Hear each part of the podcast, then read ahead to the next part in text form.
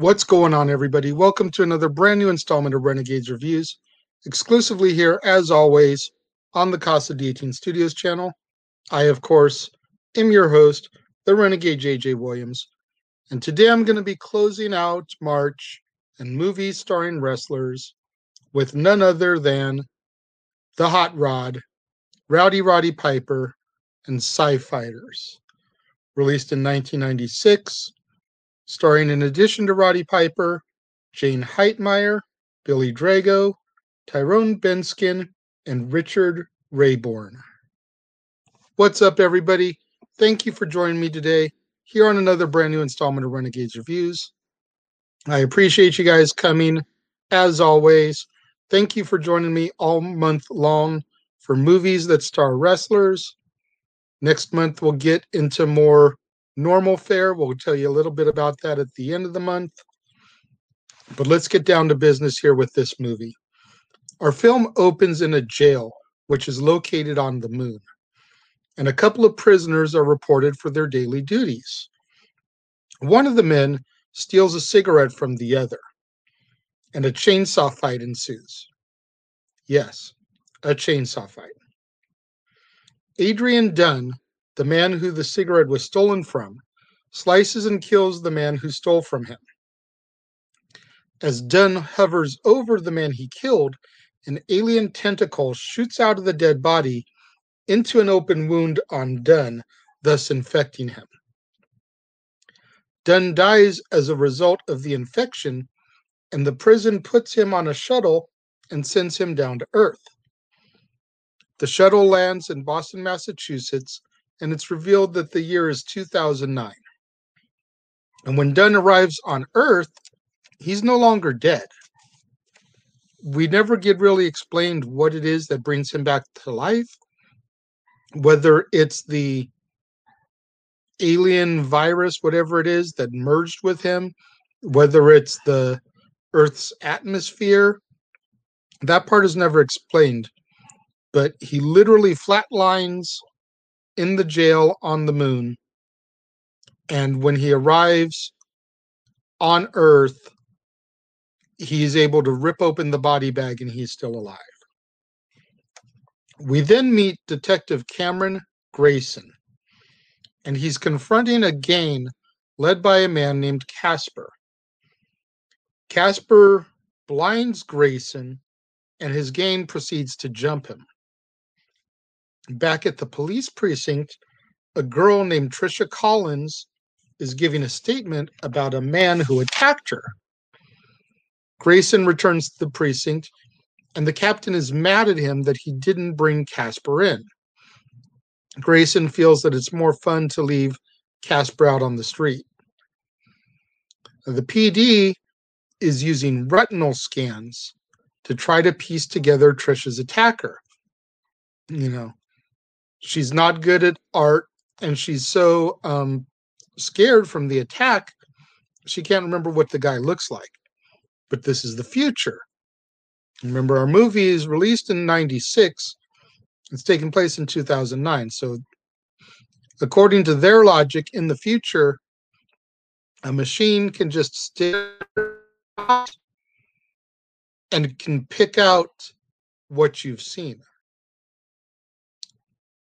so the retinal scan pieces together the features of Trisha's attacker, and the image that's revealed is that of Dunn.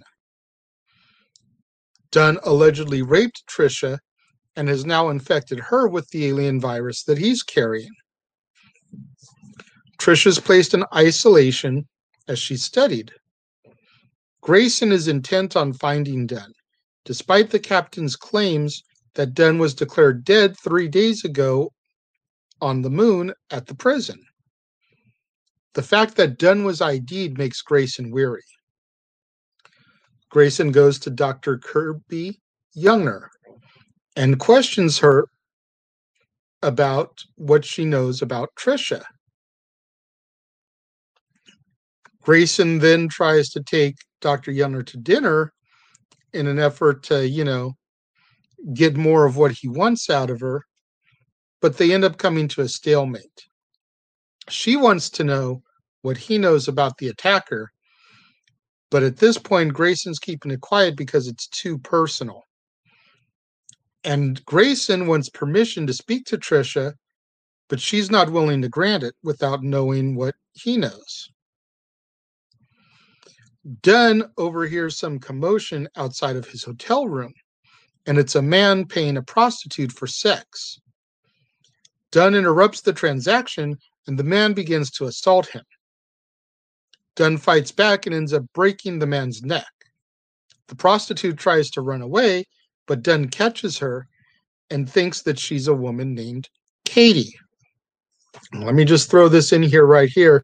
This is going to be a recurring theme this Katie thing up until we get the re- the reveal of what's going on, which will come a little bit later. The prostitute tells Dunn that her name isn't Katie, and so he goes ahead and he kills her as well. Grayson arrives at the scene of the crime and begins to investigate the area and the hotel. He begins to investigate what was Dunn's room, but at the time, he doesn't know that the room belongs to Dunn. The captain arrives on the scene and he's upset that Grayson is on the scene. The captain wanted this case all to himself, but Grayson is, they call it a black shield. It's a higher level of cop where you've got almost as much authority as the captain. You can assign yourself specific cases. So the captain's been trying to keep Grayson off of this because of the personal connection to Dunn, even though he doesn't believe that Dunn is really the culprit. And Grayson's trying to assign this case to himself because if Dunn is the culprit, he wants to handle it personally.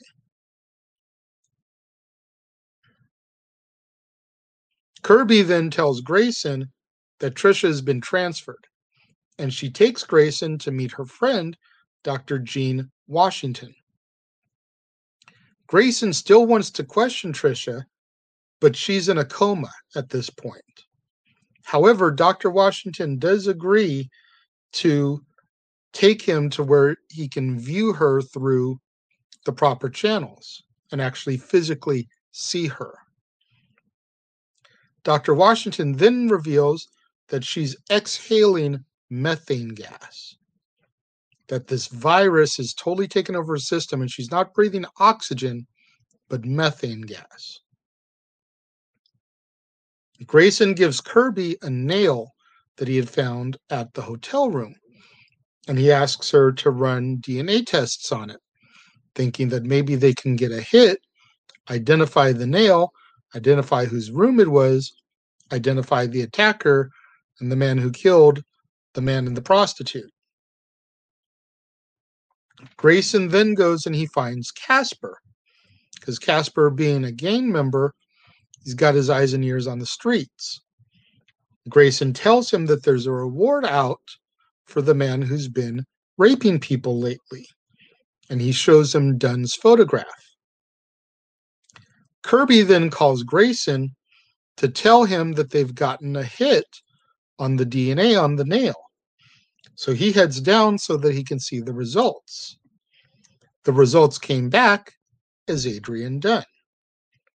And when Kirby asks Grayson what he knows about Dunn, all he tells her is that he's been in jail on the moon.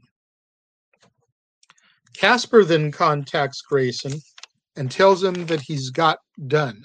He knows where he is. At this point, Dunn has another woman tied up who he believes is this Katie girl. And as Grayson searches for Dunn, Dunn begins to call out for him, saying that he can smell him. Grayson shoots Dunn, and then Casper turns on Grayson and attempts to kill him. However, Dunn isn't dead. He already didn't die when we thought he was dead on the moon, a gunshot's not going to kill him. Dunn comes and he grabs Grayson's gun and he kills Casper. Dunn begins referring to Grayson as his friend, but Grayson says that they're not friends and he shoots Dunn again. some men from a special agency come in and they grab Grayson. He tells them that he's a cop to call the captain. Captain confirms, yes, he's a cop, but he's not supposed to be there. He's not supposed to be on this case. Grayson tries to explain to the captain what's going on. And he tries to get Dunn sent to a special unit for examination. When Dunn arrives, he finds out that Grayson was transferred to the hospital that Kirby works at and that his orders were basically ignored. Dunn ends up healing himself and finds Kirby, thinking that she is Katie. Grayson finds Dunn and stops him from attacking Kirby. He's about to rape Kirby and infect her. Dunn jumps out of a window at the hospital and runs away in order to get away from Grayson. Grayson then takes Kirby to his place and they change clothes. And Grayson tells Kirby that he's worried about her. At this point, Kirby has had enough. She demands to know what's going on, and Grayson finally opens up to her, and we find out the whole story here. Katie is Grayson's deceased wife. But there's more than just that. Adrian Dunn was Grayson's best friend. The two of them had gone through the academy together. Katie was originally an ex girlfriend of Dunn's. But one day, Grayson met Katie. One thing led to another, and they got married. Two days after the wedding, Dunn came to Grayson's house. He beat and raped Katie, and she ended up dying in the hospital.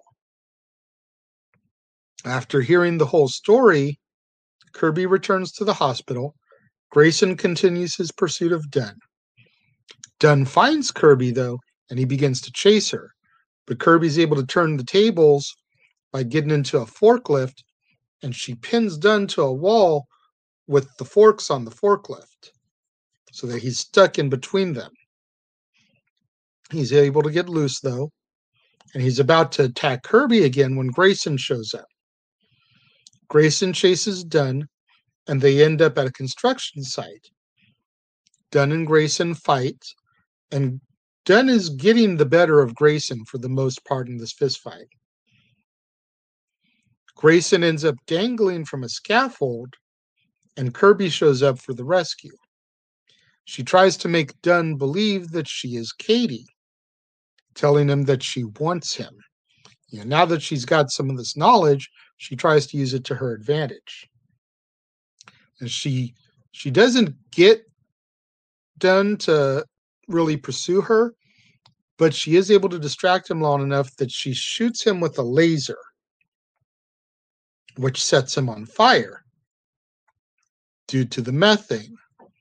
So he is burning up alive and ends up dying from being set on fire. Grayson is saved, and the next day, Kirby has been offered a job at the special facility called UMIDS, which she gra- gladly accepts. And Kirby asks Grayson out to dinner, and he says that he'll take a rain check. They end up sharing a kiss as our film fades to black. You know, out of all the Piper movies that I viewed this month, They Live, Hell Comes to Frogtown, Terminal Rush, The Chair, and this. I'd have to go They Live, The Chair, Sci Fighters, Hell Comes to Frogtown, Terminal Rush. That's how I would rank them. They Live being the best, Terminal Rush being the worst. And Terminal Rush only gets labeled the worst over Hell Comes to Frogtown because Terminal Rush bored me quite a bit. Hell Comes to Frogtown, as bad as it was, at least it didn't bore me. When it comes to my rating on Sci Fighters. I'm going to give it three out of five stars. I think it was a fun, futuristic romp, which, had I seen it prior to 2009, maybe it would have been a little bit better, in my opinion, getting to see what they thought the future would be like then. Having never seen it and watching it, you know, now 12 years after the movie is set, you know, it kind of is what it is. Make sure you get out there on social media, get those hashtags trending for me. Hashtag Casa D18 Studios, hashtag Renegades Reviews, hashtag Renegade Returns, and of course the ever popular hashtag Shenanigans. Merchandising. Merchandising? What's that? Merchandising. Come, I'll show you. Merchandising, merchandising, where the real money's made. Make sure you do what that commercial just told you. Go to teespring.com slash stores slash Jeff Meacham Network. Get you your official t-shirts of the Jeff Meacham Network, your Jeff Meacham Network logo shirts, Talk Wrestling, Meachamania. Get you your official t-shirts of the Casa D18 Studios Brotherhood, your Renegade JJ Williams shirt, Stat Boy Sports Bar, Dad's Not Always on Wrestling, and so much more. Tomorrow, right here on the Casa D18 Studios channel, we'll be back bringing you yet another brand new installment of Renegades Reviews. And it's a doozy, folks. We're going to be starting our look at movie trilogies for the month of April. And where better to start than quite possibly the greatest trilogy that is not the original Star Wars trilogy, Back to the Future. One, two, and three over the next three days. Tomorrow, of course, will be the original Back to the Future, though. I'll be joined by my special guest, Jeff Meacham, over all three days, all three films, to discuss all things Back to the Future and our love and admiration of the series. You're definitely going to want to make sure that you're here to check that out. Thank you for joining me here, as always, on another edition of Renegades Reviews. Make sure you leave your thoughts in the comment box below. I'll check them out, possibly read one on the April edition of Renegade Recap. I appreciate you guys' support, and I will see you guys next time.